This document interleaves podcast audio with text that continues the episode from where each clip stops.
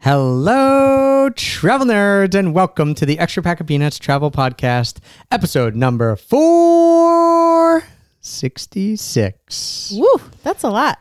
That is a lot. At only 19,730 square miles, Costa Rica is obviously smaller than some U.S. states. But the question is, how many U.S. states is it smaller than? So if Costa Rica Oh. was a U.S. state, where would it rank by size? Take a guess. Heather, what do you think? So you want me to guess where it would rank, Yeah, where it would rank. like out of What the number 50 state? states? out of, yes, sir, out of 50 states, where would it rank? Um, okay. 34th. Ooh. I'll let you know in a second. on my way through. I saw you on my way through.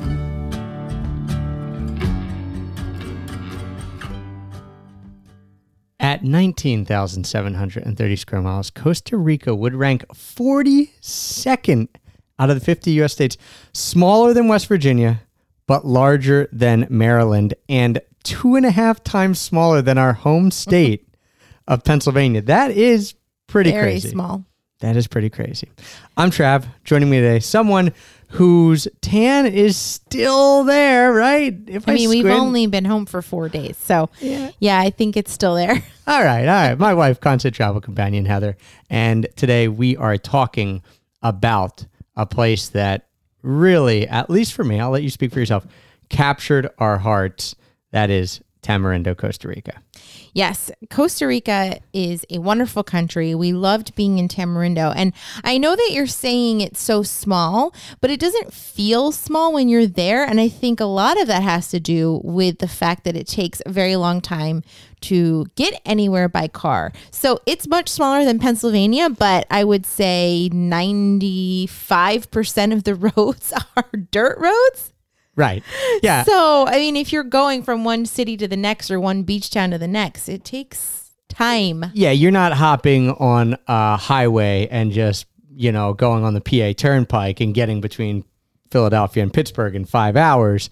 No, you're going on back roads. You're going over huge hot potholes. You're going down in little ravines. You're going over bridges that look like they might not hold your little SUV, but somehow do. It's it's quite an adventure, and um, we we really have fallen in love with with Tamarindo, and we'll be doing today our destination diary about it. And if you haven't ever listened to the EPOP podcast before, our destination diaries are think of them as travel guides, but it's our on the ground account of the place that we have been. So we'll tell you everything we loved, everything we didn't love.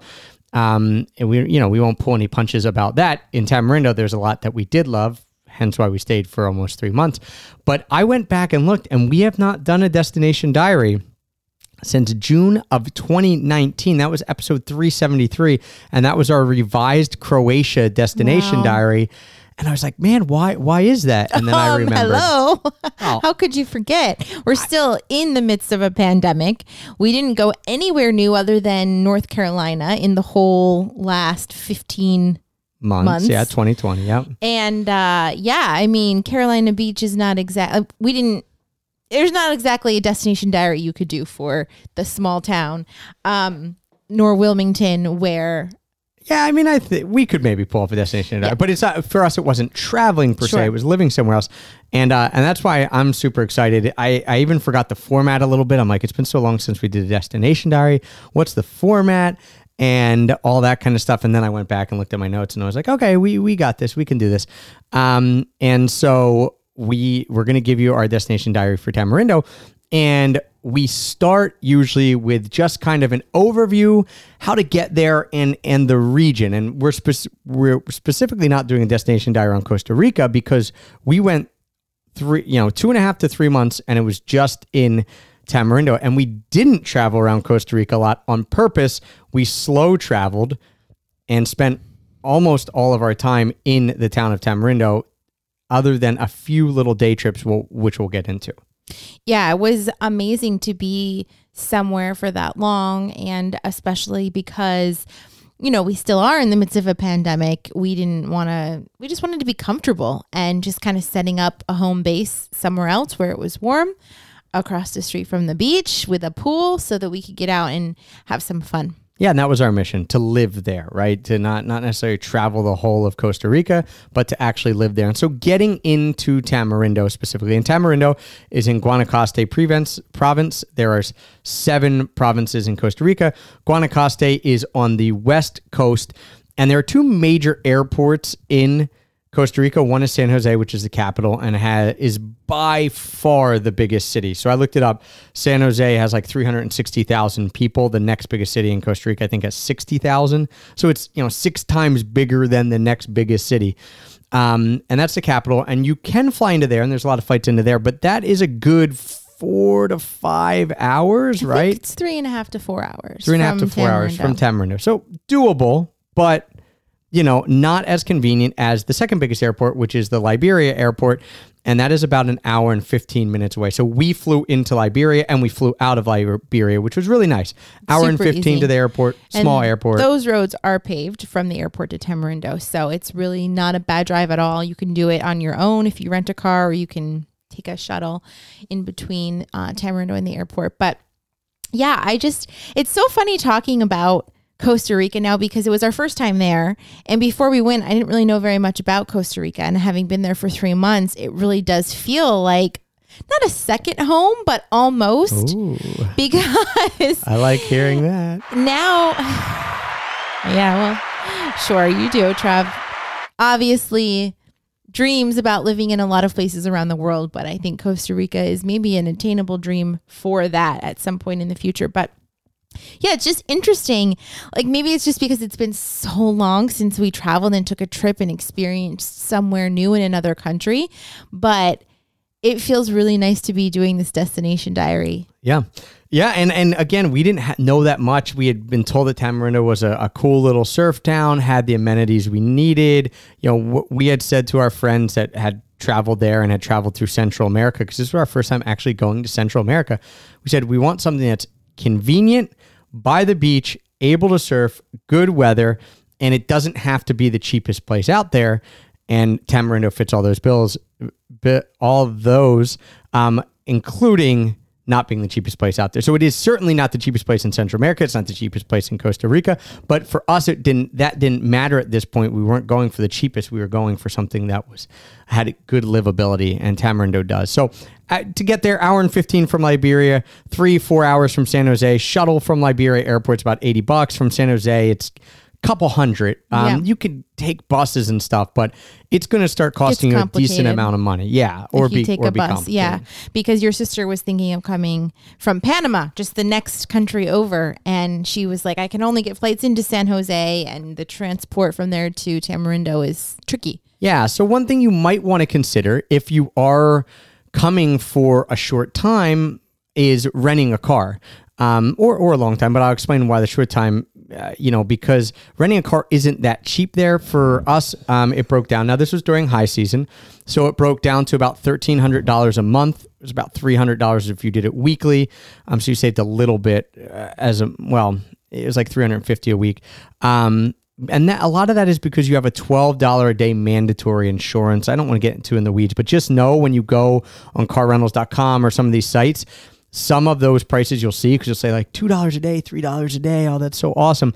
They're not usually including the $12 a day mandatory insurance um, that you do have to get through the government. So just know that when you see these really cheap prices, um, you know, you're going to have to add $12 a day onto that. Not prohibitively expensive if you're getting a cheap car rental. We needed an SUV. We needed seven seats because the kids and my parents. So that's why ours was around $1,300 a month. If you got a car, maybe you could get away for like, what, had $600, $700 Yeah, a and you month. can ha- easily have a car, but if you want to do road trips, I would say it's better to have. You mean an you can easily, oh, have like a car. I'm have sorry. a car as opposed to an SUV because we were just talking right. about how there's a lot of dirt roads. I think you'd be more comfortable having an SUV or even like a four wheel drive, depending on what type of road trips you're doing. Yeah. because some of the roads are really difficult to travel on. Yeah, it just So. it's just more comfortable to be sitting higher. Um, and so the cars are not cheap and the car rentals are not cheap, But if you're coming and, and you're factoring in, especially if you're coming from San Jose and it's going to be a couple hundred dollars each way on a shuttle, you know, a car might make sense for you. Now, do you need a car in Tamarindo? Not at all. If you plan on just staying in Tamarindo, everything, if you're staying in Tamarindo, is completely walkable. So we stayed at the Sunrise condos. They are right across the street from the beach. I mean, a two minute walk max from the beach. Plus, you could walk to the main areas with restaurants and bars and stuff like that in five to seven minutes. So, one of the benefits of Tamarindo versus other places is you can get around just walking very easily. Now, the sidewalks with a stroller, eh, It could be tricky. tricky, But it but- also depends if you bring a stroller that has bigger wheels. We brought, you know, like a really collapsible small wheeled stroller and it still was fine. It was just a little more challenging on the bumpy and on the dirt roads. But that's only for if you have really little kids. We had friends down there who had kids that were older than ours and right, you know. who are walking everywhere Walking and no big deal. So yeah, if you're staying just in Tamarindo, you don't need a car. So if you want to do day trips, one of the things you could do is let's say you're going, and again, everyone's trip is different, but let's say you're going for two weeks and you say, I'm going to do a week in Tamarindo and then a week taking these trips. In Tamarindo, you would certainly not need a car. You could get around walking. They also rent golf carts, which is a good way if you want to go explore the town a little bit and just make it easier. Yeah, and also about renting a car, you can rent a car right in Tamarindo. So Yes. if you there's two different places I think that have all of the big name um, rental companies, and so if you decided that you wanted to take the shuttle and only rent the car for a day or two days or something, you can easily do that walkable right in Tamarindo. It's such a great little town because everything is right there, but there's still a lot of stuff to do and eat and see, which we'll be talking about soon. Yeah, so just based base how, what you want to do on you know running your numbers and saying does it make sense to get at the airport or not. Um, you know, we had for the three months we were down there. First two months we didn't have a car, and then when my parents came the last month, we did get a car for that whole month. Both were fine experiences. Obviously, a car gives you a bit of freedom. A few of the things we'll talk about, you will need a car to get to, or you could take a taxi if you just wanted to do them. So, uh, again, we did it both ways, and and it was really okay both of those ways. Now, as far as staying, because this is even in a town as small as Tamarindo, before we went, we were fortunate enough to have our buddy Jamie on the ground there, who introduced us to another guy who's lived there for 18 years, because it's a little hard to get a feel for where you should be, right? Like neighborhoods and areas. And um, for us, the place that we ended up picking, we picked the Sunrise condos because A, they had a pool.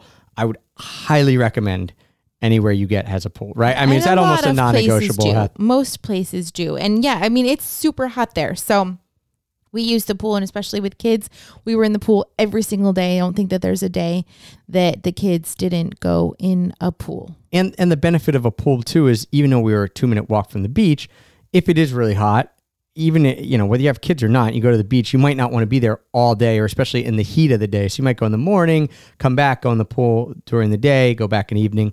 Um, so for me, it's almost not almost. It is a non-negotiable to have a pool if you're in Tamarindo because it will get hot no matter what season you're in. It gets hot. Speaking of seasons, there's kind of two seasons: dry and rainy.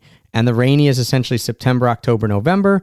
We've heard mixed reports on how much it rains. Some people love the rainy season, but other than that, it's mostly dry. We were there for three months, and it rained one day. And, I, I and that- mean, for a couple minutes. Y- right? I- Yeah. well, that's what I mean. There Like, was like our, a little rain shower. Right. The first week we were there when you were Yes. walking home from that little shop with Hadley and it rained. And then I think it rained another time in the night that we never even saw. So Yeah, it, it when it's dry season, it's dry and it is blue skies, 85 degrees to 90 degrees Fahrenheit and sunny every day. Um, which is awesome. Um, and then at night, one of the cool things about night is you usually have a breeze. Now, March, we were there January, February, March. March, apparently the breeze starts, the wind starts to die down some. In April, there isn't much of a breeze, and it was feeling noticeably hotter yes, at the end was. of March. It was. I think April and May are the hottest and also more humid because you're gearing up, I guess, for the rain. Anyway, yeah, I would say the high season is the high season for lots of reasons, but the weather is one of them, I think. Yeah. So, um, you know, usually it's going to be 85 to 90 degrees. And if the breeze is there, and at, especially at night, it cools down a little bit and you have the breeze, that's really nice. So, as far as where to stay, you know, we stayed at Sunrise and we loved it, and that was right across from the beach. There are some other options too, though. Yeah, there are lots of cute houses. There's boutique hotels. You know, you can find Airbnbs. And before we went, you know, we wanted to be as close as possible to the beach, which is why we stayed at Sunrise. There's another condo and hotel complex almost right next to Sunrise called the Diria. It's the main beautiful hotel in town. You can't miss it. Everybody knows it. People, when you get to the airport, will know it. Uh, but they have condos behind that you can stay in. Also, really nice, but they're just a teeny bit further from the beach. And so then most everything else is kind of a little bit a little ways from the beach. So if you get an Airbnb or you stay at one of the other boutique hotels, when we before we went, we were like, "Oh, this is going to be too far." It is a little far, but when I say a little far, I'm talking like a 10 minute walk, Max. maybe 15. Uh, that would be max. I Yeah. think. Yeah, I mean, So- ten minutes. Yeah, you. If you want a point of reference, if you don't want to stay right at the beach, I would put in Nordico Coffee House. That's kind of like the main hub of where all the bars and restaurants are. So you can kind of stay there or a little a little pat like away from the beach from that, like a five minute walk from there. And then from Nordico, it's probably like a seven minute walk to the beach. So if you're five minutes, you know, up the hill from Nordico, you're probably about 12 minutes from the beach. That's going to be cheaper because you're just far from farther from the beach. You can be right in that area where Nordico is, and it'll probably be a little bit cheaper, or you could be at the beach and then have the beach close and you know that kind of main hub area five to seven minutes away, which is what we did, and we really, really, really enjoyed our time at Sunrise. And as Heather mentioned, the Diria Hotel is kind of the other thing right there that you can get beachfront as well. There's another town. It's funny that it's another town, but it's just I mean, there's a point on the beach and then it's a second beach and it's called Langosta. And that's just a little more residential. And if you were there, you'd probably want a car, right? Because you're talking, it's about a mile away from down, quote unquote, downtown Tamarindo. Yes. Now they did just pay, finish paving the road in between Tamarindo and Langosta, so you could bike it easily. That's true. You could walk it, but there is no sidewalk. So if you had kids and you had a stroller, you'd have to just walk along the road. It's not a super busy road, but you know, there's no sidewalk. So it would be easier if you had a golf cart or a car. And yeah, it's a really nice little town though, not, not as much going on and only a few restaurants. So Yeah, I think there's four restaurants in Langosta, maybe. yeah, we were much happier that we made the choice to stay in Tamarindo just because there's literally so much going on and you can walk everywhere so yeah. quickly. We were looking at Langosta, and our buddy said, like, yeah, you can walk to Tamarindo every time, but probably just better to stay in Tamarindo. So if you want a little more action, stay in Tamarindo. If you really want to be off, you know, and have it be very quiet, you can stay in Langosta. Yeah, or if you're just a single person and want some um, alone remoteness, you could be in Langosta. Or if you're a couple and you don't care about walking 10 minutes, but with kids, I would say Tamarindo is much better. For sure. And then if, if you, we'll talk a little bit about going further afield um, in a little bit, but there are other beach towns, especially one called Avellanas, which is gorgeous and definitely the prettiest beach that that I saw. And that's about half hour from Tamarindo. By but car. there's by car, but there's not much down there. So if yeah, again, that would be like, hey, I want to be off the beaten path. There's only two restaurants. I'm just going to go to the beach, sit on the beach, or sit in my nice hotel or Airbnb. Um, but know that I have to get in a car and drive 30 minutes to basically go out to dinner. You can do that in Avellanas. For us, that was just that was just too remote. So we would prefer to be in Tamarindo and then go down to Avellanas. One of the reasons we prefer to go into Tamarindo or stay in Tamarindo is because for a town its size, the amount of eating options and the quality of eating options are crazy, crazy high. Mm. There are so many restaurants. I mean, I I don't even know how many. At least a hundred. I mean, If you and we didn't go a to a hundred, but Right. you know, there's tons of little ones that we didn't go to, or but like the main restaurants that we loved, there was at least fifteen to twenty that we enjoyed going to, and then we went to quite often. Yeah, and so anything that's on our list, I kind of broke it down this way because it was very hard because we ate it so we ate at almost every restaurant mm-hmm. there because we were there for three months and hashtag in the name of research. Mm-hmm. But I broke it down into any spots that are worth going to. Like we're going to mention any of these that we mentioned to are mentioned are definitely worth going to. But then but they're kind of ranked in order of like all right, if you had to cut something off the list, cut this. So we're going to work our way down to our favorites. So the last ones you hear will be the ones that y- you know that we say like these are musts. If you mm-hmm. only have a week, check these out. And and again, that's not throwing any any dirt on these ones you mentioned first, but they just weren't to us as important as some of the other ones. And so Noi Bistro we went to, N O I Bistro, and that was a cool little spot right there on the main drag. Yeah. We only went once. Our friends recommended it to us, and they just have nice, good, fresh food, ceviche and um, tuna, Tuna and sandwiches. Like. And it's just sandwiches. So it's like a nice little spot. lots of seafood obviously in tamarindo and and that's something that we loved is the fact that you could get fresh seafood at almost any restaurant all the time and especially the tuna was really really awesome Santa Rita Cafe was right next to Sunrise Condos. In fact, when people didn't know where Sunrise Condos were, we said, "Oh, it's next to Santa Rita Cafe," and they'd say, "Oh, cool." and our kids really loved it because they had like a two-story little playhouse inside. Good food. Yeah. It's a great little spot. It's not the cheapest cafe in town, but it's good. And it's not my favorite coffee, but And we'll get to that. The food is good and the coffee is acceptable, in my opinion. So it's a nice spot to go.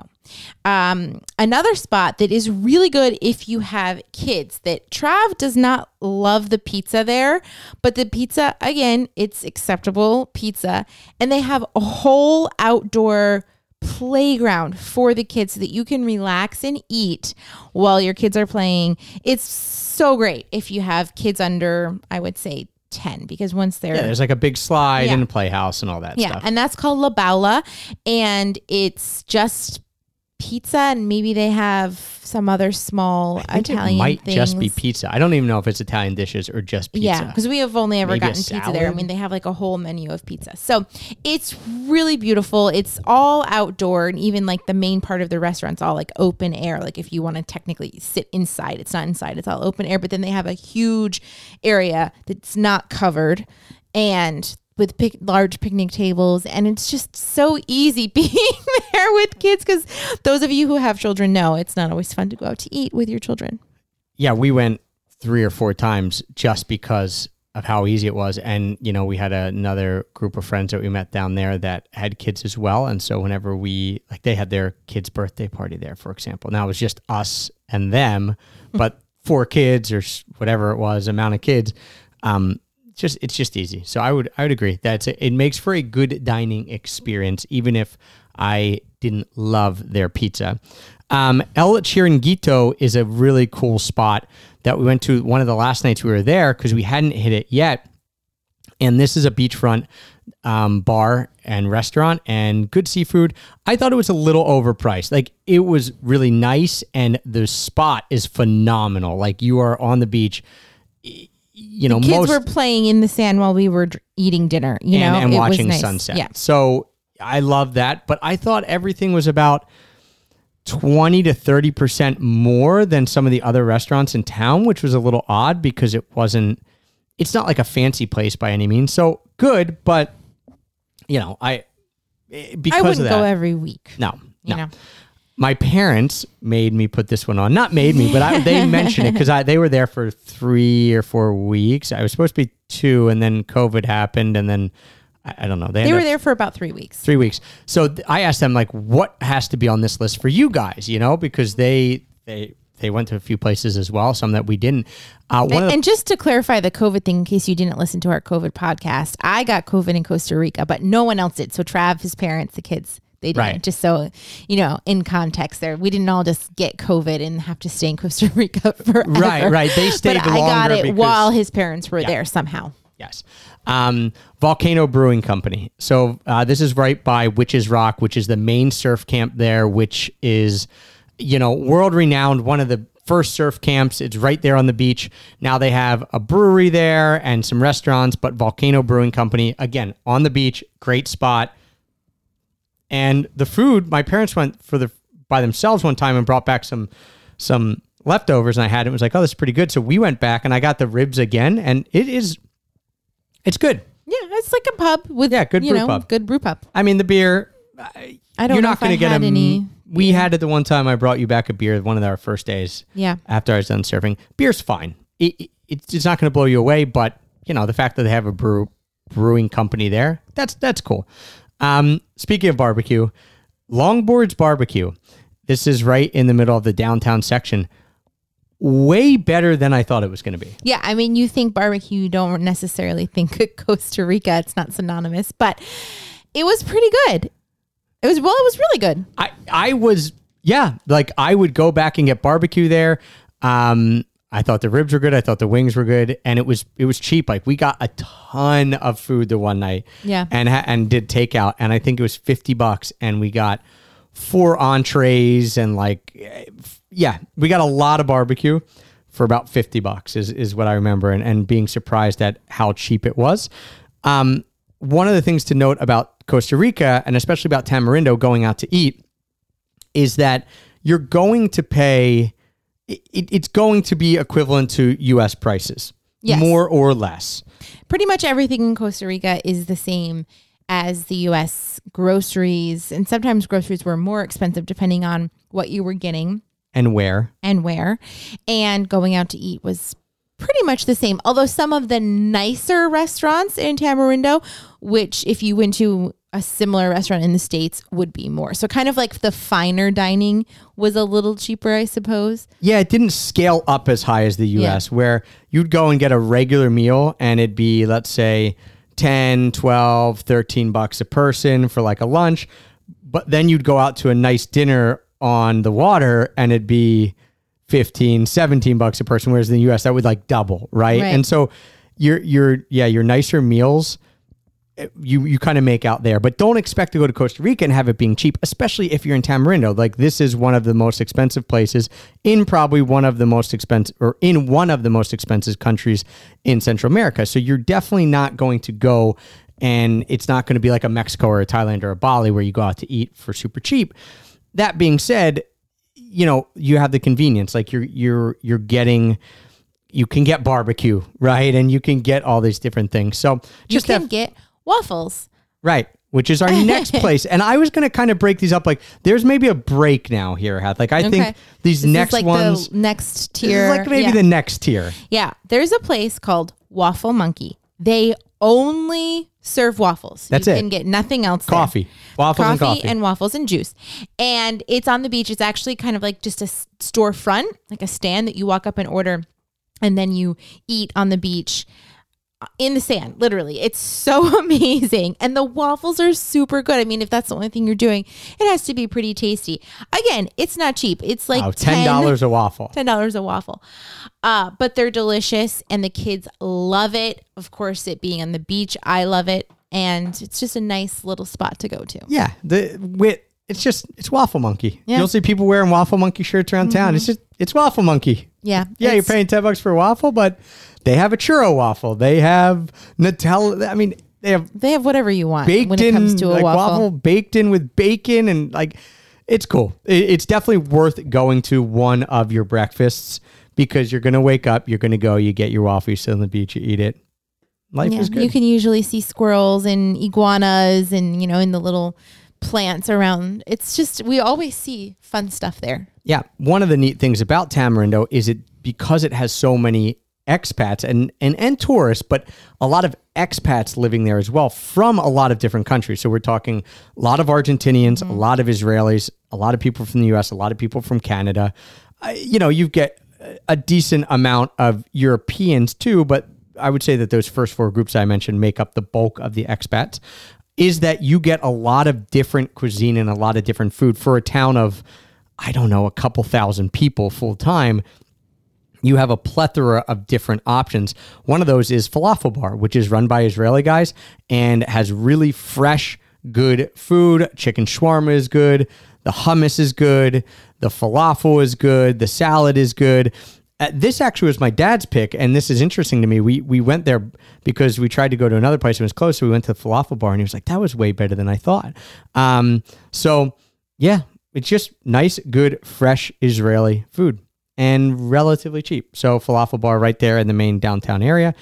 And then another place that we went to once, and we got takeout here, but it would be a fun place to eat in if it wasn't really COVID. And that was called Little Lucha.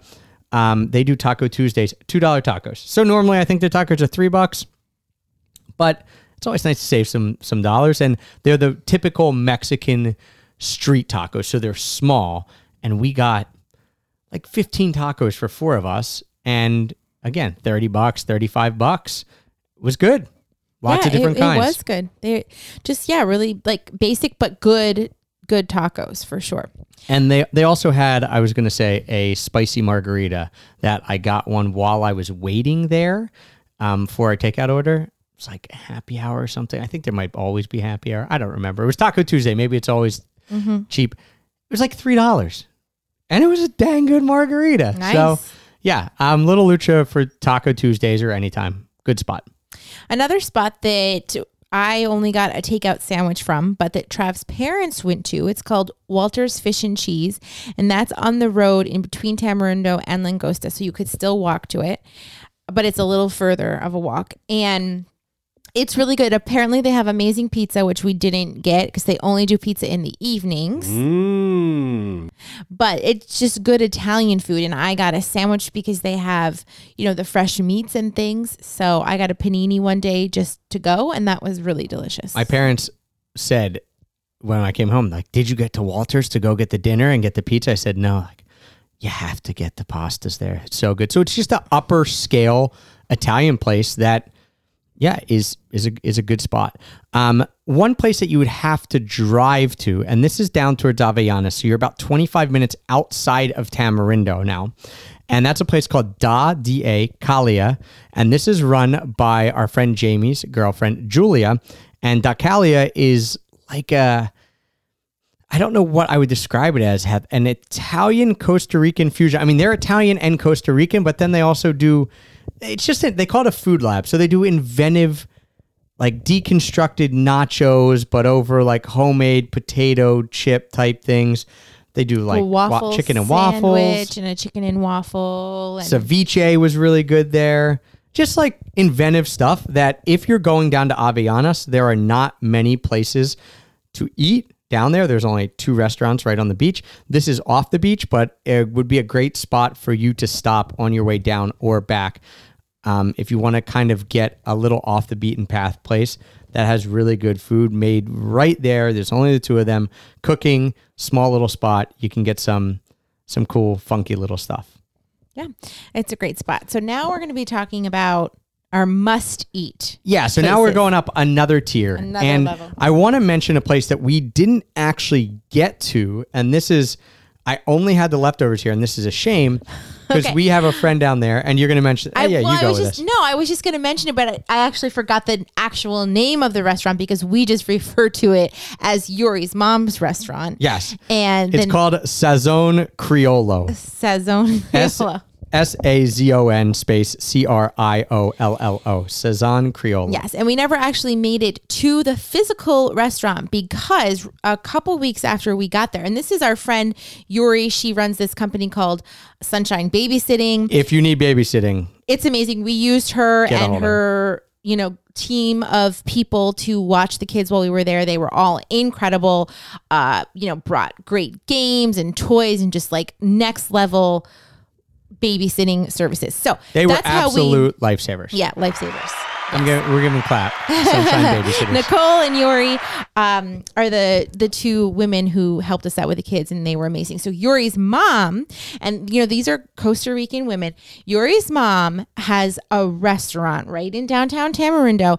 It's the best local food that we had the whole time because Yuri took the kids there and brought us back some takeout and it was so delicious. Hattie was going crazy for it. Like she couldn't get enough of like the rice and the chicken and just really delicious, tasty food. However, while we were there, the restaurant actually had a fire in the kitchen and nobody got seriously hurt. But, you know, now they're trying to rebuild up the kitchen and we actually have a GoFundMe set up that we will share in the show notes if anybody wants to to contribute to that to help them get their restaurant back up and running. But just Yeah, amazing sad. local food. pretty sad story is that Yeah. like it took her five years to get her permits. They got up and running. COVID hit. They had to shut down for seven months. They opened up for a few, and then they had the fire. So they did reopen. Yeah. But they, you know, they have a limited. They don't have all their equipment back and all that kind of stuff. But um, they are reopened, and yes, we were like really amped up to go there, and then we we didn't get to go personally. But uh, sodas, S O D A S, like so- sodas, mean like little locally run restaurants, and that is one of the few sodas that is in Tamarindo, especially in the little downtown area, and everyone loves it. Locals and Oh, yeah, it gets the best alike. reviews So I mean, it has a five on Google, like Yeah. five full stars. Um, so yes, we will be going back, and Yuri tells us you have to get the snapper and you have to get the ceviche. So when we go back, Yeah. which we will deal. be. We're getting the snapper and ceviche. So other ones that are on our must list. Uh, Dragonfly. You went here twice. You loved it. Yeah, it's a beautiful spot. It's not near the beach at all. It's on a dirt road. And so it's kind of further away from downtown. Obviously, still walkable. But it just has a beautiful atmosphere. And again, it's under a roof, but it's all open air. So, as most of the restaurants are, not very many restaurants have a physical inside part to them. Yeah, you don't need to because yeah. the weather's great. Some of them do because in rainy season, you know, but most of them don't. And this one does have a roof, but it's just really the ambiance is nice inside. The menu is just it's kind of like that upper tier of not necessarily fine dining, but almost to that level. And good cocktails, just delicious food, really nice. And like we said, that's where the best value is when it comes to Tamarindo is the higher level dining, but it's not higher level prices like you would pay in the US. Yeah, like people will dress up to go to this restaurant. Some of these It's a other great date- restaurants, date night. people go in in like their bathing suits without shoes on. But this restaurant, you know, you can go in shorts. Obviously, it's not you know too fancy, but you you will go and you will see some people like this is a nice night out dinner. yeah, but you're only but you're paying 17, 18 bucks for like this huge awesome hunk of seared tuna. Oh, yeah, I couldn't is even- get the seared tuna if you Yeah, go there. the seared tuna is amazing, and it was so big. I ate only half of it. So So Dragonfly, kind of a bit of a staple uh, in Tamarindo. It's been there for a while, and they do really good stuff. Shrimp Hole is a little seafood place that does shrimp. They have some fish too, but they're and and it's good. But I would recommend like going there. The the lunch or dinner, whatever you get, is is good. But the key lime pie and the passion fruit cheesecake are the two best Yeah, desserts the- that I had the whole time. that's what stands out is the desserts there. They just homemade, awesome, not heavy like you would kind of think of cheesecake. I, it's like this. It's lighter, but perfect. and The the, key lime pie was very good. yeah, so good food too, but don't stuff yourself so much that you that you don't get the dessert because you have to get the dessert at Shrimp Hole. Now, on kind of the same level as Dragonfly, which you were just talking about, is Pangas, which is again the maybe the best known or that or Dragonfly kind of fine dining place. We use that in quotes. Again, you can show up in shorts and all, but a little bit of an elevated experience. But Pangas has the benefit of being on the beach. Yeah, it's right on the beach and actually the estuary. So Tamarindo has a few estuaries that run into the ocean. So this is like right as you first come into town before you hit, you know, the main bit of town. And it's a beautiful sunset there because you have water on the beach in front of you and then to the side where the estuary is and the food is very good. Yeah, it might Really be the good. most expensive restaurant in Tamarindo. There is a place called Seasons, which which we didn't go to, um, that I think is up there with it. It might be the most expensive, but again, we got so you, we got this incredible appetizer sampler, and it was thirty bucks, but it fed three of us. Yeah. Like we only got the appetizer sampler and one entree because the first time we went with my parents, Heather and I got the appetizer sampler for us, and then we got the seafood sampler, which was like sixty bucks for, and it fed two, and we couldn't. eat- we were full after we had the appetizer so we ended up taking a lot of it home which was fine but it's best fresh and so yeah this the the platters are really really big and it's really delicious because it's just a lot of fresh seafood you know they have other things too pastas and you know they had fish fingers and chicken fingers for the kids which i, I don't know if they were on the menu but I, if you ask they have it Almost everywhere we'll have chicken fingers for Yeah. kids, whether it's on the menu or not. Yeah, which is but- good because our kids ate chicken fingers every day, almost every day definitely every day. but they have just really incredible food and this restaurant is gorgeous because it just has all of these tables in the sand and string lights everywhere and like this huge log of driftwood. I put some of it up on our Instagram stories, which I can save as highlights uh, so that you can look at them in reference to what we're talking about here. It would be the number one date spot that I would recommend in Tamarindo. Yes. For sure. Um, and not saying you have to go on a date there, but yes. And again, the price is entrees 20, maybe 25 bucks. Uh, again, the, the portions are huge. So we highly recommend if you go. The appetizer sampler is incredible, and the seafood sampler is also really, really, really incredible. But just know that they're both very big portions, and um, you know, the second time we knew, and so we didn't get another huge entree after that. Um, one of the local places that we really liked, and this is great for breakfast. I think they only do breakfast and lunch. Is Cafe Tico. It is slow. Takes a long time. Takes a long time. If you're with kids, be prepared. It's going to take you a while, but it's all homemade, and they had the best huevos rancheros I've ever eaten. It's very So, good. Uh, Cafe Tico, little local joint, really, really fun. Our second favorite like restaurant uh cafe breakfast spot, Nordico. We went there so many times and they have smoothie bowls that we all loved. They have good breakfast, pretty good coffee, Yeah, smoothies. Yeah, Awesome. Nordico is just a great spot and is really, I, I would say, just a, a great spot to go at any time because their food is really good. It's re- it's cheap and it's a it's a fun spot if you're going to work from a coffee shop. That's a good coffee shop Mm-hmm. to work from, and it's very centrally located. Um, so we went there quite a bit. Now there's a food truck park right off the one main road going to Langosta, and that is a fun experience. So I think there's seven food trucks, but they also bring in live music sometimes. And it's only and- open in the evening? I Is it open for lunch? I think it's open for lunch too. I we only ever went in the evening, so I I can't be sure, but it is open every day as far as I know. Maybe closed Mondays. Um, but the food truck park is great. There's a Uruguayan food truck that makes awesome pizza. Not every day they have the pizza, much to my mother's chagrin, because she would eat that every day. And there's also a place right next to it. The food the food truck right next to I can't remember the name does arepas, and arepas are Venezuelan like or Colombian kind of sandwiches that are in like a fried tortilla cornmeal shell. They're incredible. And the one right next to the Uruguayan one does chorizo and pork arepas. And my dad was like, "You better put that on there as a must do." And there's a churro food truck too. Yeah. So The churros were very good. You know what you don't have on this list is another spot that's a food court, the Mercadito.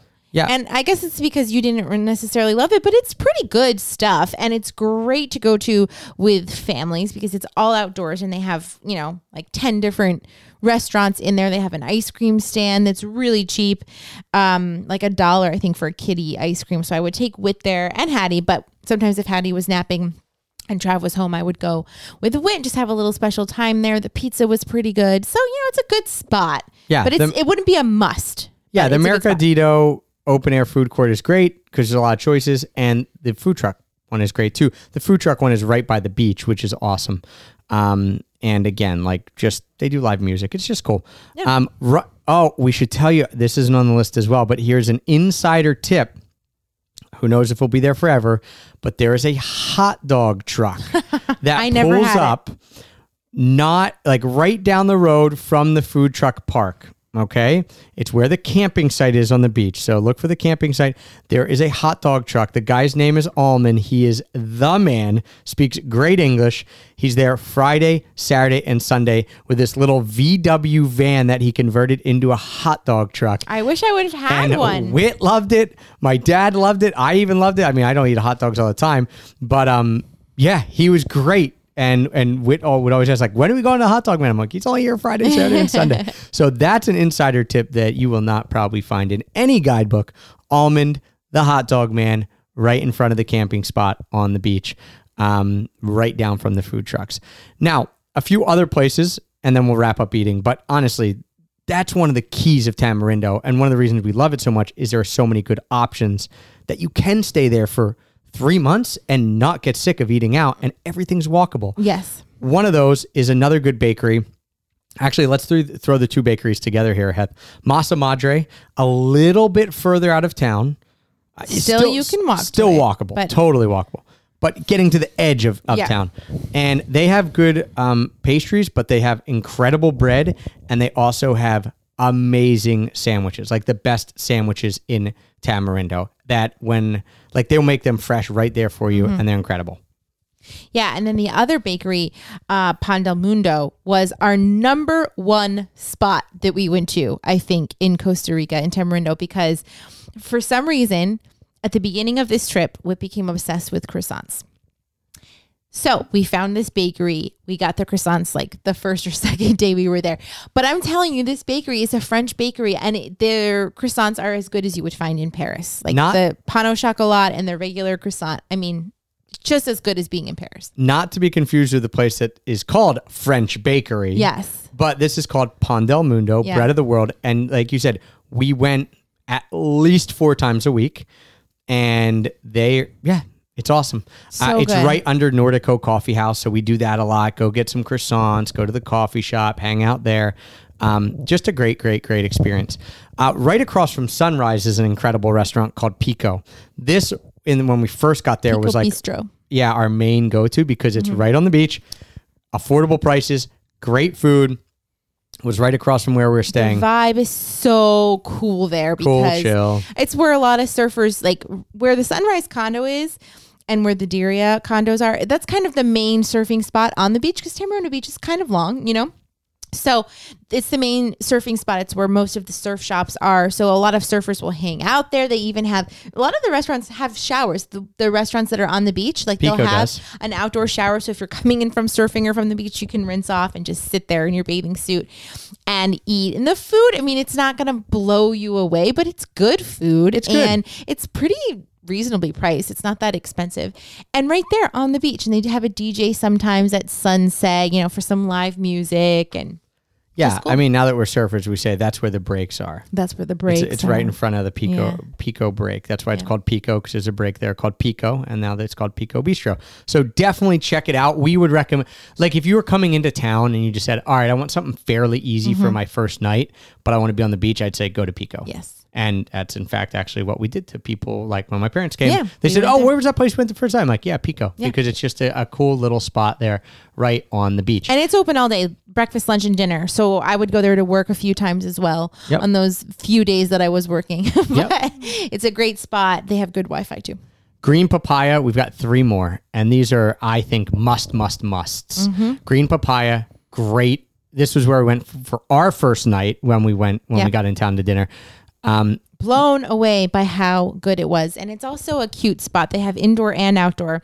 The outdoor has uh, like these homemade swing chairs, swing chairs with like with this wooden live edge bar kind of that you can one side is stools and the other side are swings it was kind of really fun and the food is incredible probably one of the best things i've eaten so far this year and massive portions. So Massive they do have the best chips I've ever had in my life. Yeah, homemade They- chips. So you go, you get the guac and chips, like ten bucks. It's like, oh man, for that's a lot. And then they bring out an amount of chips that's probably equal to a bag of chips. Yes. but they're all homemade. Incredible. The tuna tacos into huge tacos. It's like they basically give you a whole fish on a taco. Yeah. And everything is really fresh and homemade and organic. And even their tortillas are homemade and they use not just, you know, white flour, they'll do whole wheat and even their chips have some whole wheat flour in them. So it just feels a little bit healthier. And your fa- well, maybe your, but definitely my dad's favorite thing Yeah. that he ate the whole time was their shrimp appetizer. Yeah, there is a shrimp with um chip- cream chipotle shrimp, I think it's called. Yes. And it's just what it says shrimp in this creamy, nice chipotle sauce. Like I- you will lick the bowl Yeah. and and get every last bit of that creamy chipotle sauce. and served with their chips. So it, it's just incredible. Winning incredible. combo. We highly recommend green papaya. Vita bowls is my favorite thing that I ate My word, the Trav entire obsessed about these smoothie time. bowls. Smoothie bowls that are the best. If you peeped our Instagram, you saw these amazing looking smoothie bowls. That's at Vita Bowls. They have a it's a it's a food truck. So they come to the Saturday Farmers Market, which is Mm-hmm. definitely a thing you should do, and we'll get into that in a second. But um, they also do smoothies, but I, I prefer the bowls. They're also in every day in Huacas, which is a town about 20 minutes away. So By if you have car, a car, yeah. you can go there. But don't miss them at the Saturday market. They are I eat a lot of smoothie bowls, a lot of acai bowls. They're the best ones I've ever had. They're so good. I went and beautifully presented. Beautifully and the people who run the truck are just lovely human beings. Jorge, you're the man. So great. I already miss it. I miss it. You know, a lot of the stuff they ho- make homemade. yeah, they, get make like their own Nutella, their own peanut butter. oh, they get like flowers, edible flowers from their garden. He makes his he has his own moringa. Like they just take a lot of pride in their stuff and it shows and they look gorgeous. So go to the Saturday market, get Vita bowls. That would be what Whit and I did every Saturday. We'd go down, we'd get our Vita bowls, we'd go to the hot sauce guy and we'd get the special tamarindo sauce that Miguel right across from Vita mm-hmm. bowls. And that was like our Saturday morning.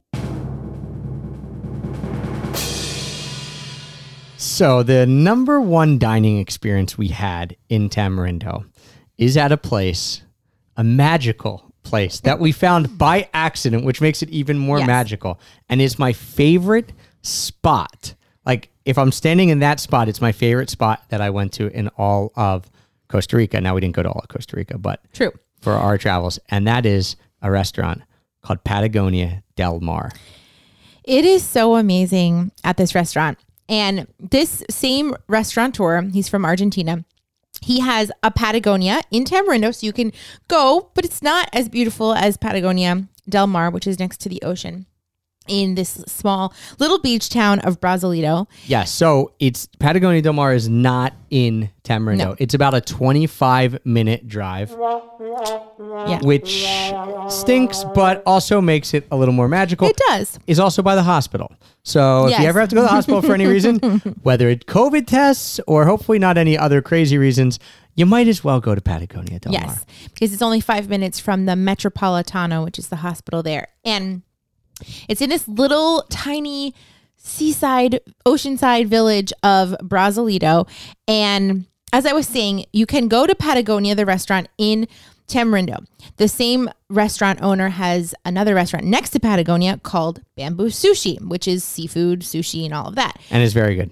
Very good. If you like sushi, that is the place to go in Tamarindo. Now, Patagonia Del Mar combines those two menus of like Argentinian meats and things with the seafood menu, like the poke bowl is like the best poke bowl I've ever had. Probably I've eaten it now like at least five times. It's so good.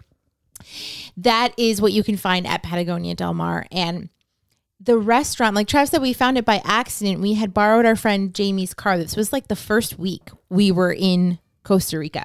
And, you know, we were just driving and Whit had we wanted. were going up to like we we had heard of a place called Playa Flamingo. Mm-hmm. So like, well, let's just in this area of Costa Rica. There's only basically one road to go anywhere, right? And so we were driving towards Playa Flamingo, and we're going through. You know, we know the beach is kind of to our left. We're just going through these smaller little villages, not that much to see.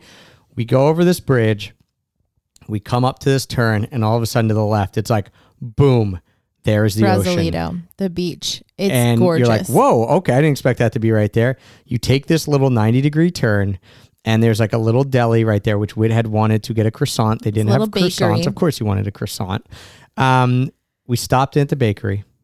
We got him a cupcake, and then we see a pool there. I'm like, there's a Yeah, like pool and like there another a restaurant. hotel? So we couldn't see any rooms, but we see this big restaurant, like another open air restaurant called Patagonia. And we're like, I wonder if that's the same Patagonia that we've seen in Tamarindo because it's right in the downtown. It is, And- which you guys know now. It is. And you know, we were like, why do they have a pool there? So we were just really curious. they have cool wooden swings. Yes, a it- swing it's a, set. They have all these lounge, chairs. Just beautiful, beautiful. And then the the restaurant itself is designed really, really beautiful. Like that's one of these things about this restaurateur. He is whoever designs his restaurant spaces is just does an amazing Yeah, job. what like even bamboo sushi, you feel like you're walking into this little jungle. It's super cool and hip. And then Patagonia Del Mar, all open air with beautiful lighting and plants and just really cool vibes. like there. a glass enclosed wine room. Oh, yeah. Someone knows what they're doing. Yes. And so, so, we walk over there. Yeah, and we're like, what's the deal? There's got to be a hotel here, but we don't know where it is. And we asked the person at Patagonia Del Mar, um, who's this pool for? Like, is there a place to stay? Like, this is such an amazing piece of land. Like, we want to come back and stay here. And she said, no, we just opened that pool up a year ago. It's for anyone who just comes to the restaurant. I'm like, wait, pools and swings and all this for kid? Like, just if you come to the restaurant, she's like, yeah, you could swim in the pool. We'll bring our, your food over to the lounge chairs. Like, okay, well, this is going to be a pretty hotsy totsy, like expensive restaurant. We look at the menu, we're like, no, this is actually pretty cheap. Yeah. Then we get the food, and it's some of the best food we've had It's amazing. the whole time. So it is an incredible experience, especially with kids. Whenever we want to get out of Tamarindo, or we wanted to have a nice meal out with the kids, meaning okay, they can swim and they're not like running around a restaurant breaking glasses. We would go to Patagonia Del Mar. Well, especially when we had a car. Yeah. And we would go and we'd swim there and we'd eat and we'd have a drink, then we'd eat some more. And the service, the service in Costa Rica is pretty good anyway. Like everyone's really nice and attentive. But at Patagonia Del Mar, they just take it up another notch. I mean, the nice, some of the nicest people we've ever met. Oh, okay, like the first time we went there and I was putting Hattie in the little booster seat so she could reach the table and I accidentally pinched her with the buckle. And they brought over an Yeah, she started cream. crying, and they're like, "Oh, here's some ice cream. We don't want to. we feel bad that your kid's Okay. crying." I'm and it's not because they were like, oh, this restaurant's full and busy and this crying will disturb other people. No, we were like the only people in there. Yeah. And they were so nice. And that was, I mean, we went back, I think, five times, five or six times. Because it's just our favorite spot, and the vibe there is cool. In Brasilito, the little town, it it's nothing like Tamarindo because it's so small and it's not built up at all. And so we just really loved it so much. do whatever you can to get to Patagonia Del Mar. It um everyone we took there, we took my so we said we're gonna take my if they come, we're taking my parents back here, they'll love it. They did. When our buddy Mike came down, we're like, we're taking Mike here. He's gonna love it. He did. It, they it's a special place. Um, it just checks all the boxes, and we absolutely loved it. And it was our number one dining experience in Costa Rica for sure.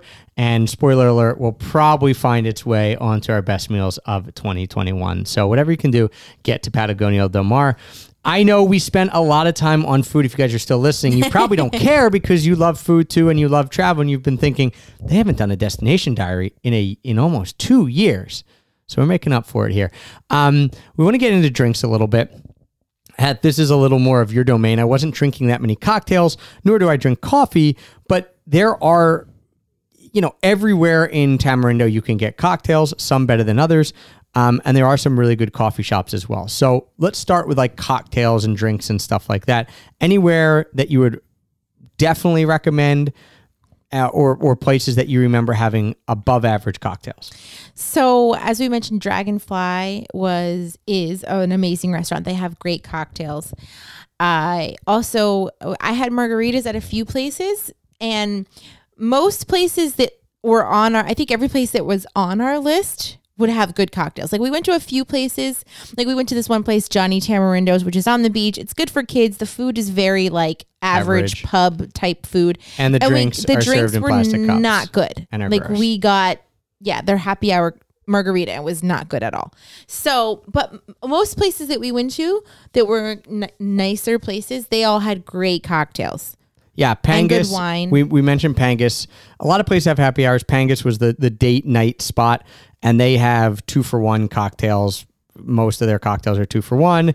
Happy hour from happy hours like four to seven every night. So like you can find those deals.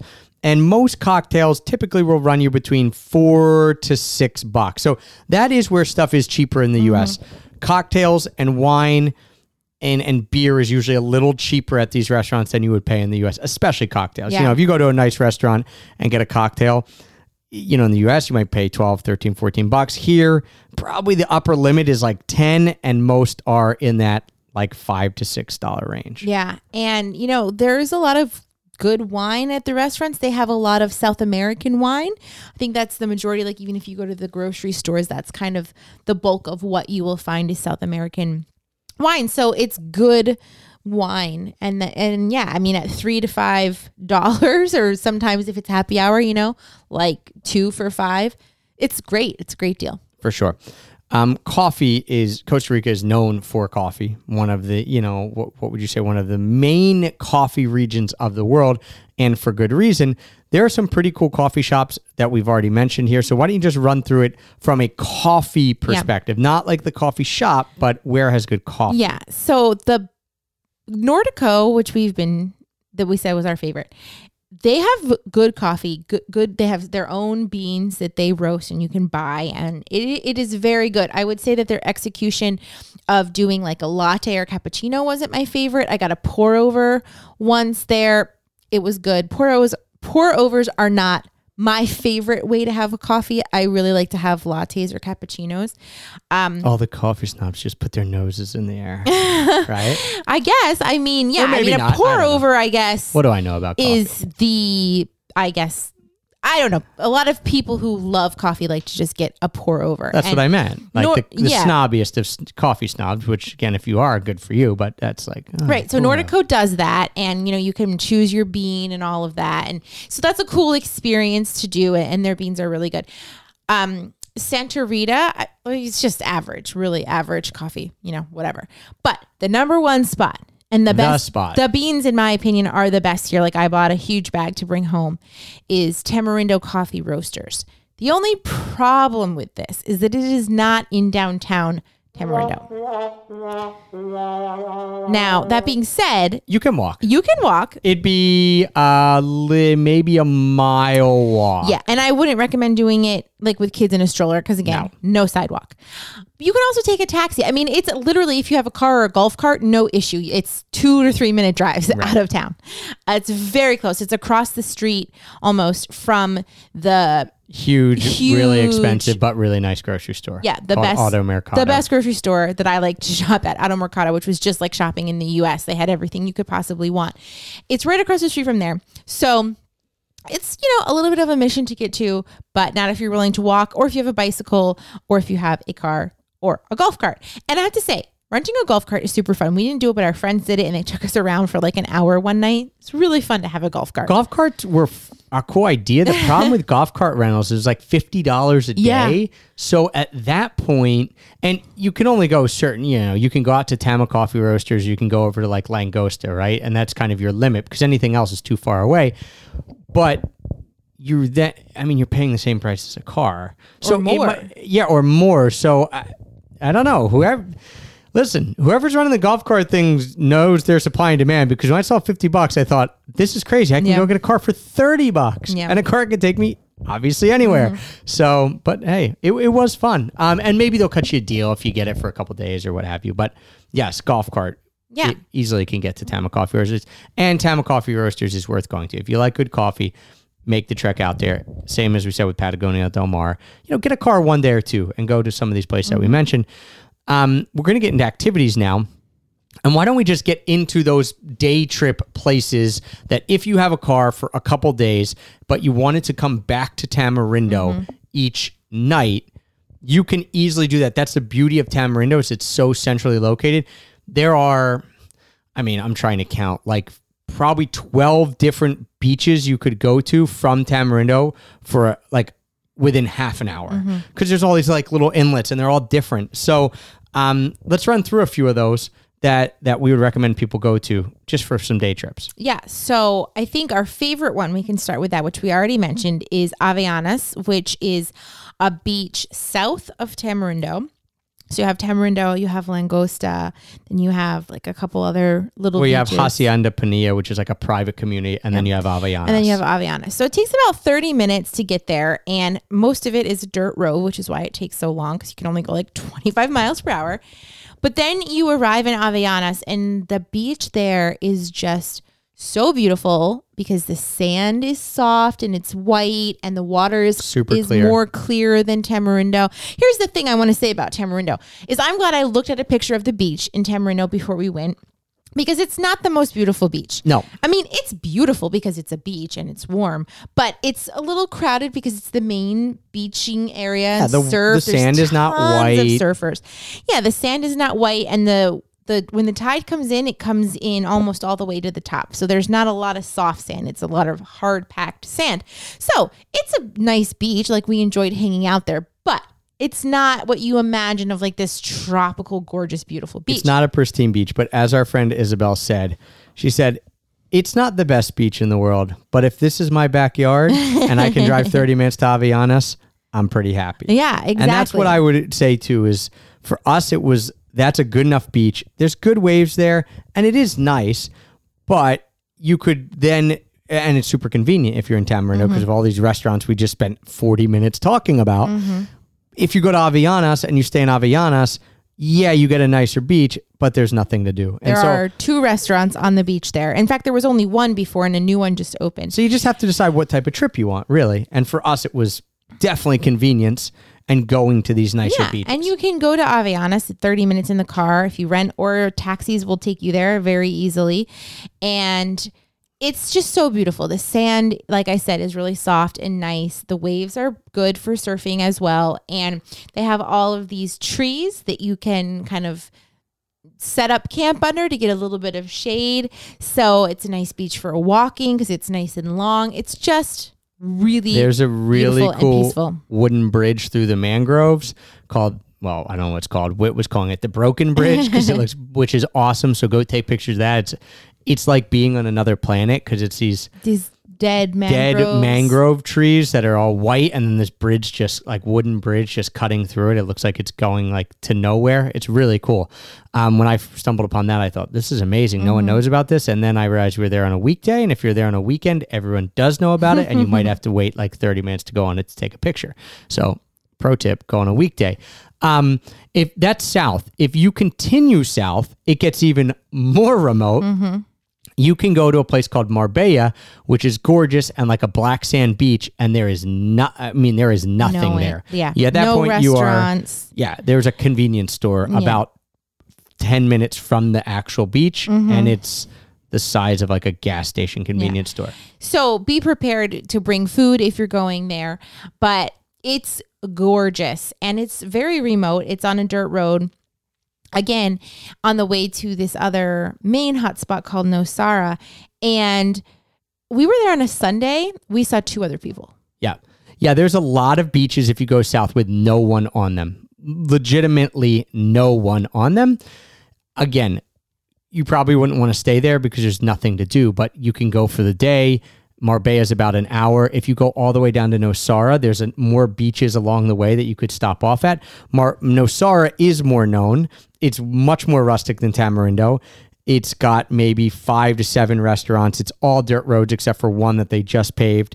And it's like you're in the jungle kind of. So it's like well it's it's it's a commu- it's a community that basically makes you feel like they're cutting utopia out of the jungle and happen to be on the beach too but it was a little rough for us wanting to spend a lot of time there with, and you with kids you need to have a car or Yes. an ATV or a quad or something like that because it's not walkable like Tamarindo is walkable because it's very hilly and there's different sections of it on two different beaches. So it's really funky in that regard, which kind of makes it feel more mysterious and and cool, but it's not convenient as far as what we experienced in Tamarindo. Yeah, so do your research. I mean, Nosara is another place to look to stay. Uh, you know, Tamarindo or Nosara, you can do your research about that. For us, Tamarindo, the convenience was better for our situation than the kind of magical feeling that you get down in Nosara because you're in the jungle and yeah, there seems to be super remote and and you know you feel like you're a little bit on the edge of the world.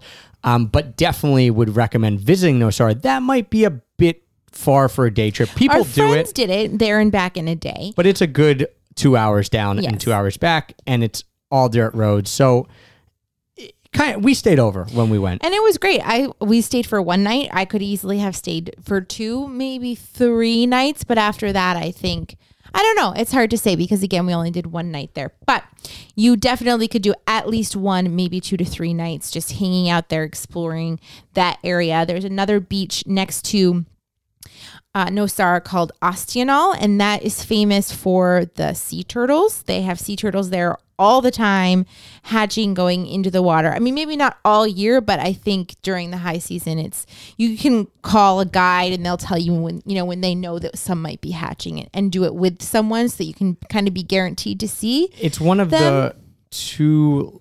it- It's one of two of the one of the two largest spots of sea turtles hatching in the world. I guess. So there's like these these times where a ton of them are doing it, but I guess they're also doing it a lot as throughout the year as well. But I think there's like a main time when it gets bonkers with sea turtles Yeah. hatching. Bonkers. Yeah, um, which we weren't there for, but Ostional is a really cool. Yeah, and we actually didn't go there and we didn't see any sea turtles because we were in Nosar for like 24 hours. So that's another reason why if you went for two or three nights, you could plan in advance to go with a guide to see the sea turtles and do some other things in the area. Yeah. So that's if you go south. And one thing to mention, if you go even further south, there is a town called Santa Teresa, which is supposed to be this really cool, hip town, kind of an in between of Tamarindo and Nosara. So not as rustic as Nosara and has more going on, but certainly not as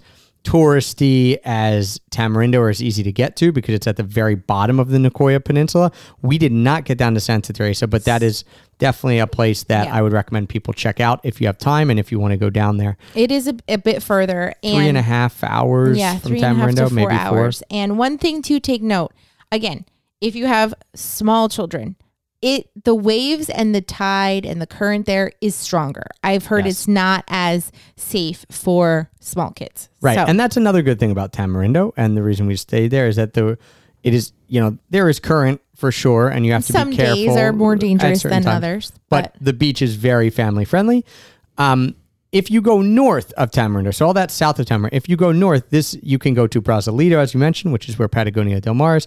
Playa Flamingo is about half an hour away. And Playa Flamingo is itself another kind of hot spot for people to go and stay, not as long term necessarily, but more vacation. They have like a Margaritaville and like some nice restaurants and hotels. So a lot of people will come there for vacation, like one Yeah. or two weeks. It's a bit more yuppie than Tamarindo and a little more higher scale. Like you're going to pay more in Flamingo, uh, more resorty. Um, but north of Flamingo is a place called Las Catalinas, and then you start driving up into the mountains, and um, uh, Playa Danta is right there. And so these are just beaches that are much more mellow and without much waves, which is great for kids. Um, and just you get a little bit different of feel because there's a lot, you're coming up through the mountains and then descending down onto the beach. So uh, Las Catalinas you can get to, you know, in less than an hour basically from Tamarindo. So that could be an easy day trip as well. And we had a lot of fun doing those little day trips and seeing just some different beaches. Some of those these beaches have rock formations and rock islands out past them that you can see, which looks really striking. Kind of reminds me of Southeast Asia a little bit. And it's just fun to kind of, especially if you're like we were in Tamarindo for three months, so going out and seeing these other places was really nice. You could also get hire a boat and go to a lot of these places via the sea. Um, you know, from Tamarindo, you could go and you could go to all these places, not even have to drive a car. So that's one thing to consider. We did not do that. That's one thing to consider. At some of these beaches up north, you can get jet skis and take them out. Um, they do scuba diving. We didn't do any of those activities, but there's a lot going on, especially up in Playa Flamingo, because that's going to be the other tourist hub as well. Some of the things that we did do was chill. We chilled a lot. I mean, this would be our slowest least activity driven trip of all time, I would say. Yes. Um, most of what we did was just hang out in Tamarindo, go out to eat, hang out by the pool, um, and surf. and surf. Trav surfed, I would say almost every single day except for the 10 days when I had COVID and I was quarantined and it was just like not really something that you could manage with the kids and all of that. It was very hard to leave the kids on the beach and go surfing. well, your you're a single parents parent. were there to help you, but it just didn't work out that way. Right. I would say almost every other day you surfed though. Yes, and that is one of the main reasons to go to this area of Costa Rica, especially Tamarindo, is if you want to surf and if you're, especially if you're a beginner surfer or you you want to learn, um, lots of lessons, good place to surf. Uh, I'm not going to bore everyone with the details of like which beaches to surf and stuff like that, but Tamarindo, the beauty of Tamarindo is that the town is actually on a beach that has surf right there. Like you do not need a car to go surfing. You can go surf in Avellanas. You can go surf north in Playa Grande. You can go to all these places. But if you just want to walk out your front door, mm-hmm. grab your board and go to Tamarindo Beach and surf, you can. And a lot of people surf there. And if you want a surf lesson, the man to talk to, and I'm so glad our buddy Jamie told me to talk to him because he is so much more than a surf instructor. He's an incredible person. And, you know, with any teachers, you get that. Some people just want to help you out for the day, and some people really care about you progressing and getting better. And Elias is that latter. Um, and he runs a company called Salt. That's Salt or Salt. Surf as Life Therapy is the acronym, is what it stands for. Um, look him up. Tell him Trav and Heather sent you. He is phenomenal. His prices are really reasonable. If you don't have a board or anything, in fact, a lot of people don't come with a board. He'll bring a board for you. He'll get you a rash guard, and um, it's just It's amazing. I took four or five lessons with him. I want to take more, but you know our schedule got busy, so his. Heather took three or four lessons from him. He's an incredible, incredible, incredible guy. Yeah, just really awesome hanging out in the water with him, talking with him, you know, hearing about his life story. He's also asks you a lot of questions, so he's a good conversationalist. He's like, you know, you're on the water. Our- The lessons are usually one to two hours. Sometimes Usually two hours. Yeah, usually two hours. Sometimes if we split, we would each do an hour or something, but usually two hours.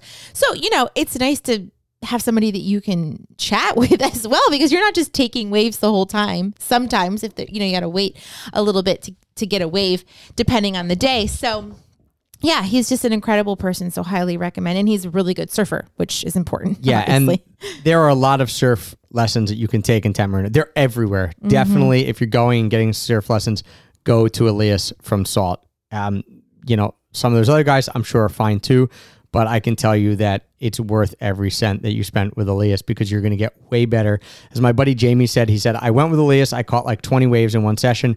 I went with someone else because it was like $5 cheaper or something. Mm-hmm. He said, I caught like three and it wasn't near as fun. So, um, yeah, and, and, there you I, and I was out there a lot and listening to a lot of surf instructors, and a lot of them are really nice people, but they just, you know, to some people, it's just like, all right, let me get through this lesson. I'll have a little bit of fun. Elias is like, I want you to get better. So we're going to work on stuff. I want you to have as much fun as possible. Just go to Elias um, from Salt. few other things that you can do. You can uh, go down to Langosta Beach Club and ask for Nico. And Nico has this crazy Hawaiian boat, like a paddle boat type thing. I don't know how you would like a describe canoe. it. Like a canoe, but then on the other side is like the outrigger portion. Yeah. And you can take it to an, you can go out to an island that's off the coast of Tamarindo, about 30 minute paddle out, maybe not even. Not even. 20 minutes back. Um, and that was super fun. It was And you like do it at low tide. So it's depending on the tide, it has to be low tide. Then it's less of, you know, the island is there's more island if it's low tide, Right. And it's less of a paddle if it's low tide. Yeah. So forty dollars a person. Super fun activity. We took the kids. He has the snorkels. You can go snorkeling. So you're just. It's neat to see Tamarindo Beach from the island because Tamarindo Beach can get a little busy, and then you're out on the island. You're no by one else yourself is there, and, there's just seashells everywhere, and it's like a scrubby little island. It's lots of rocks and little bushes, and so you feel like you're in this. Yeah, like you're on a deserted island. yeah, island. like you're You on are a deserted, island. island. I mean, it's very small, but Wit loved it. And then, you know, I was surprised, but he even really loved the snorkeling. He had so much fun. We had to like pull him away from snorkeling. for sure. Um, so yeah, definitely take that little boat trip out. It's just it's cool. It's well worth the money. Um, two markets that they do. The Saturdays Saturday Farmers Market we went to every single Saturday we are there. It's awesome. It's fun. They a lot of ki- if you have kids, there's a lot of kids there hanging out. Um, it you know, there we would go and get the Vita bowls, the the smoothie bowls. We'd get our little hot sauce from our buddy Miguel. You know, Heather would go get kombucha fruit, from Maya. kombucha. Yeah, fresh yeah, fruit. vegetables, and it's right next to the skate park, which is in and of itself a huge fun thing to do for kids because, and this is relatively new. I think the skate park was only built in the last couple of years. So awesome time for kids. They even had on some of the Saturdays like a volunteer come and do like some racing games, Yeah, hula, hula hoops, hoops and and things like that for kids. So just really, really family friendly. Yeah, I think it's open from eight to two. And again, it, whether whether you go with your family or whether you're by yourself, it's just fun. They have like fresh food there. The the mm-hmm. the bakeries are all there. Just a cool cool experience. We you know we went every week because it was great for families. But you should check it out regardless. There's also a Thursday night market, which is some of the similar vendors, but it's much smaller and they have like bands playing there. And I think there's, uh, I believe they serve alcohol there. Um, so you can like, it's more of a party vibe. Um, so Thursday night market is, is fun too.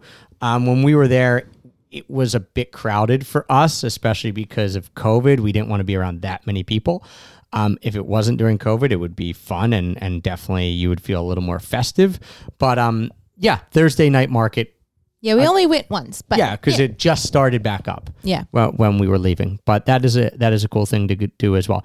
One thing. Um, oh well, I know in my notes here I have sunset. Well, yeah. I mean, because you are on the Pacific side of Costa Rica, you can see the most epic sunsets every single night. And it's funny because our kids like the beach, but they love the pool. So sometimes in the afternoon, we'd be at the pool and I would drag them, sometimes kicking and screaming to walk across the street because you couldn't see the beach from our, our pool at the condo um, because there were like a couple buildings in the way. So I would make them walk. I mean, it's three minutes, but it's five forty-five just forty five every night. Magic, magic, magic. Sunsets gorgeous, always the same time. Mm-hmm. Um, one of the neat things that we did like about Tamarindo a lot was that you know some would set at five forty five. It'd get really dark by like six thirty, and it would just kind of be chill then. Like we Mm-hmm. in the beginning, we were going to bed at like nine p.m. because there's not much more to do. Now that you can go out, especially on the weekends, there's some place in downtown that you can go out later and all. But it was it was nice. Like sunset wrapped up the Mm-hmm. day. You stay at the beach for about a half hour after sunset as the light kind of went down. Went back, made some dinner. It, it was a very nice, simple uh, experience. Yeah. there. Sunsets were just incredible there. One of the things, just real quick, that we didn't do, there is a volcano called Arenal, which is supposed to be awesome. It's about three and a half hours from Tamarindo. We never ended up getting up there, but that's There's also a lake. It's like a volcano next to a lake, and it's very tropical and lush there. Whereas Tamarindo, because we were there in the dry season, is very dry.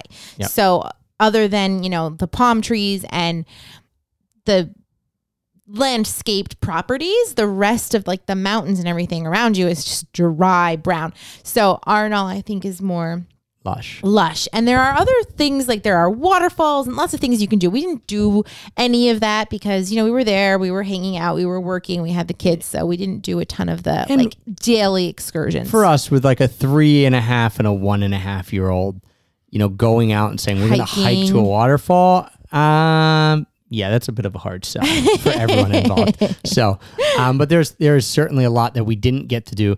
What we do at the end of every destination diary is I don't know Heather's answers and she doesn't know mine, but I make sure that we're going to give you a one thing you can't miss, one thing that we did that you, eh, you know, you could skip. It's not not as cool um, as some of the other stuff we talked about, and then one thing we wish we had done. So Heather, I'm going to let you lead it off with what is your one can't miss, and you're looking at me. well, because I had your it head. written down and but now it's deleted. So I'm just trying to think of what my can't I mean, it's miss this was, this was very hard because being there for three months and, Oh, I and essentially remember. living there. yeah. I- I had a really hard time. Well, with can't miss because there's a lot that I want Yeah. to mention, but also with the skip because again we I didn't don't do have so a skip. acti- All right, well I'll give you mine then, but uh, in a second. All right, give me your. I remember what my can't miss was. It was Avellanas.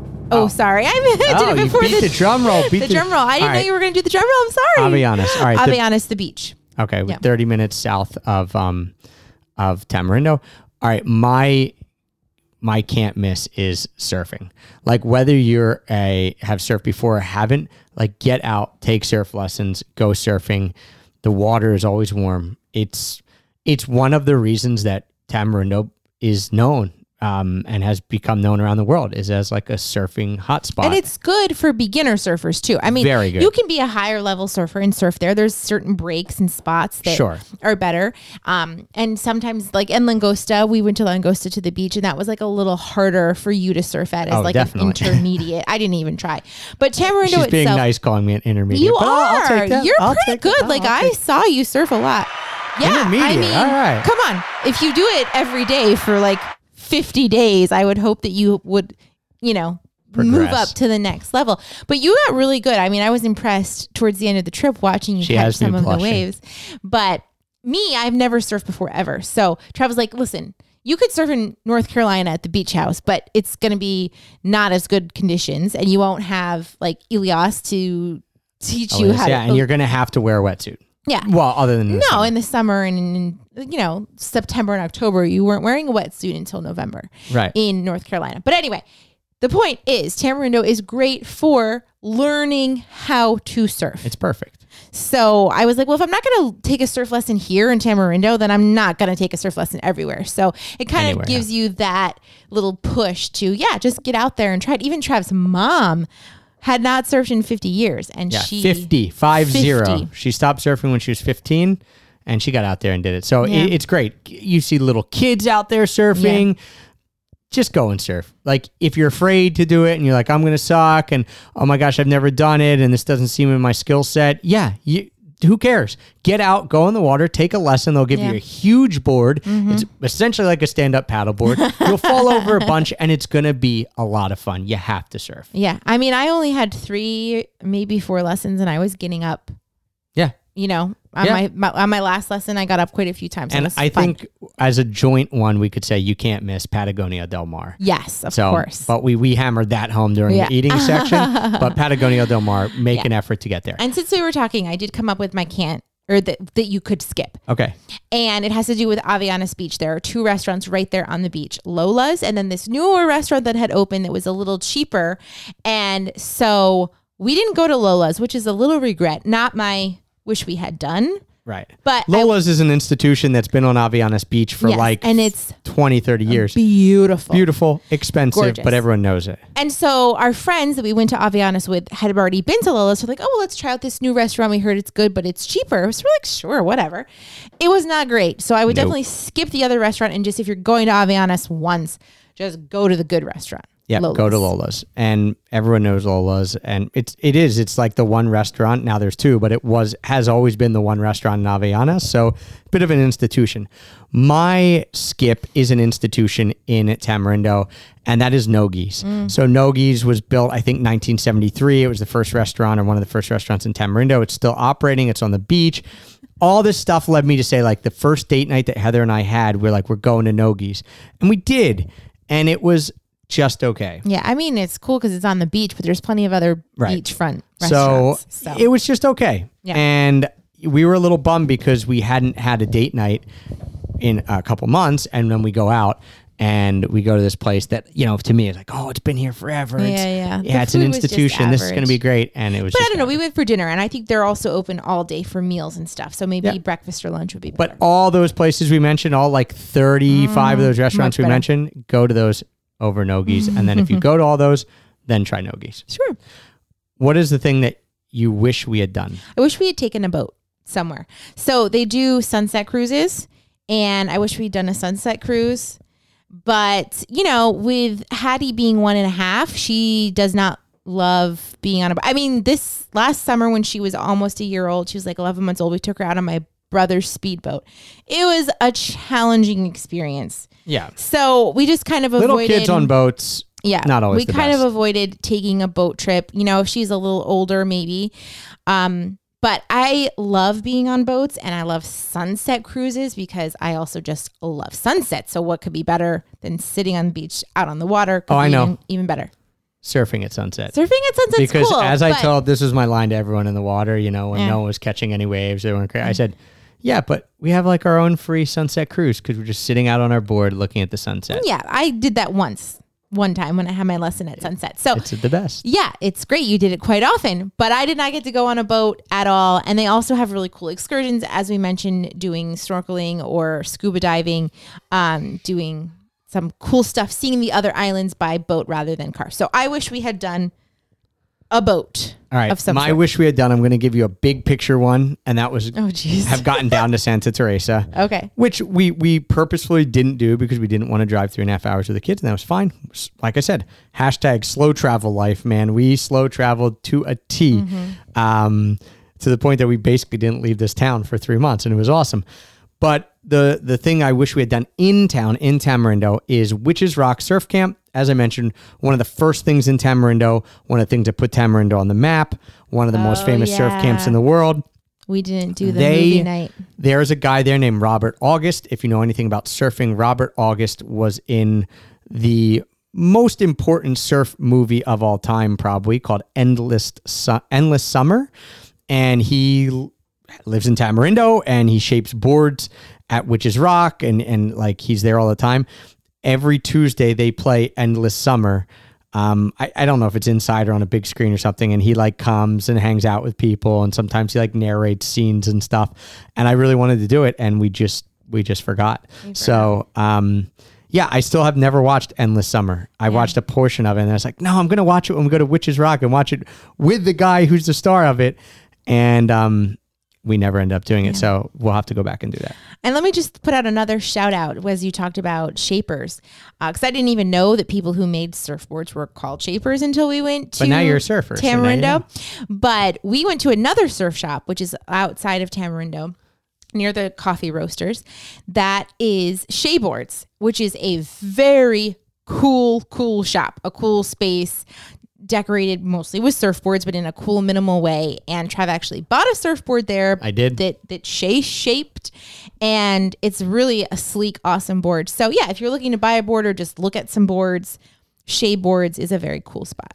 real before we go I, i'll mention this with the surfboard rentals if you are coming and renting a board um, usually they're about 10 to 15 dollars a day for a week um, you can go to matos m-a-t-o-s surf shop they're the cheapest ones and they're really good guys uh, you can get for a week there you can get it for like 70 bucks most places charge about a 100 um, since we were staying for three months I had paid like $150 to rent a board. And finally, I was like, when we realized we were going to stay for much longer, I'm like, well, I'm just going to buy a board. So if you think you're going to stay for a while, might make sense for you to buy a board.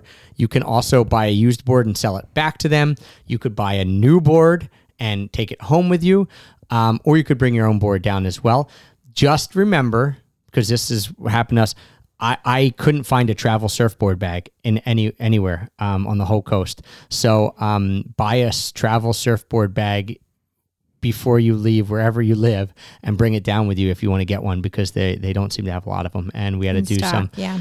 we had to take noodles and duct tape the noodles on the rails of the board and Cardboard. and like put together this crazy contraption to bring the board home so um but yes And also about bringing boards, like it's not that expensive to check it as, as an extra bag. I on think, American on Airlines. American Airlines. Most places it's a hundred and fifty dollars each way to bring oversized like sporting equipment.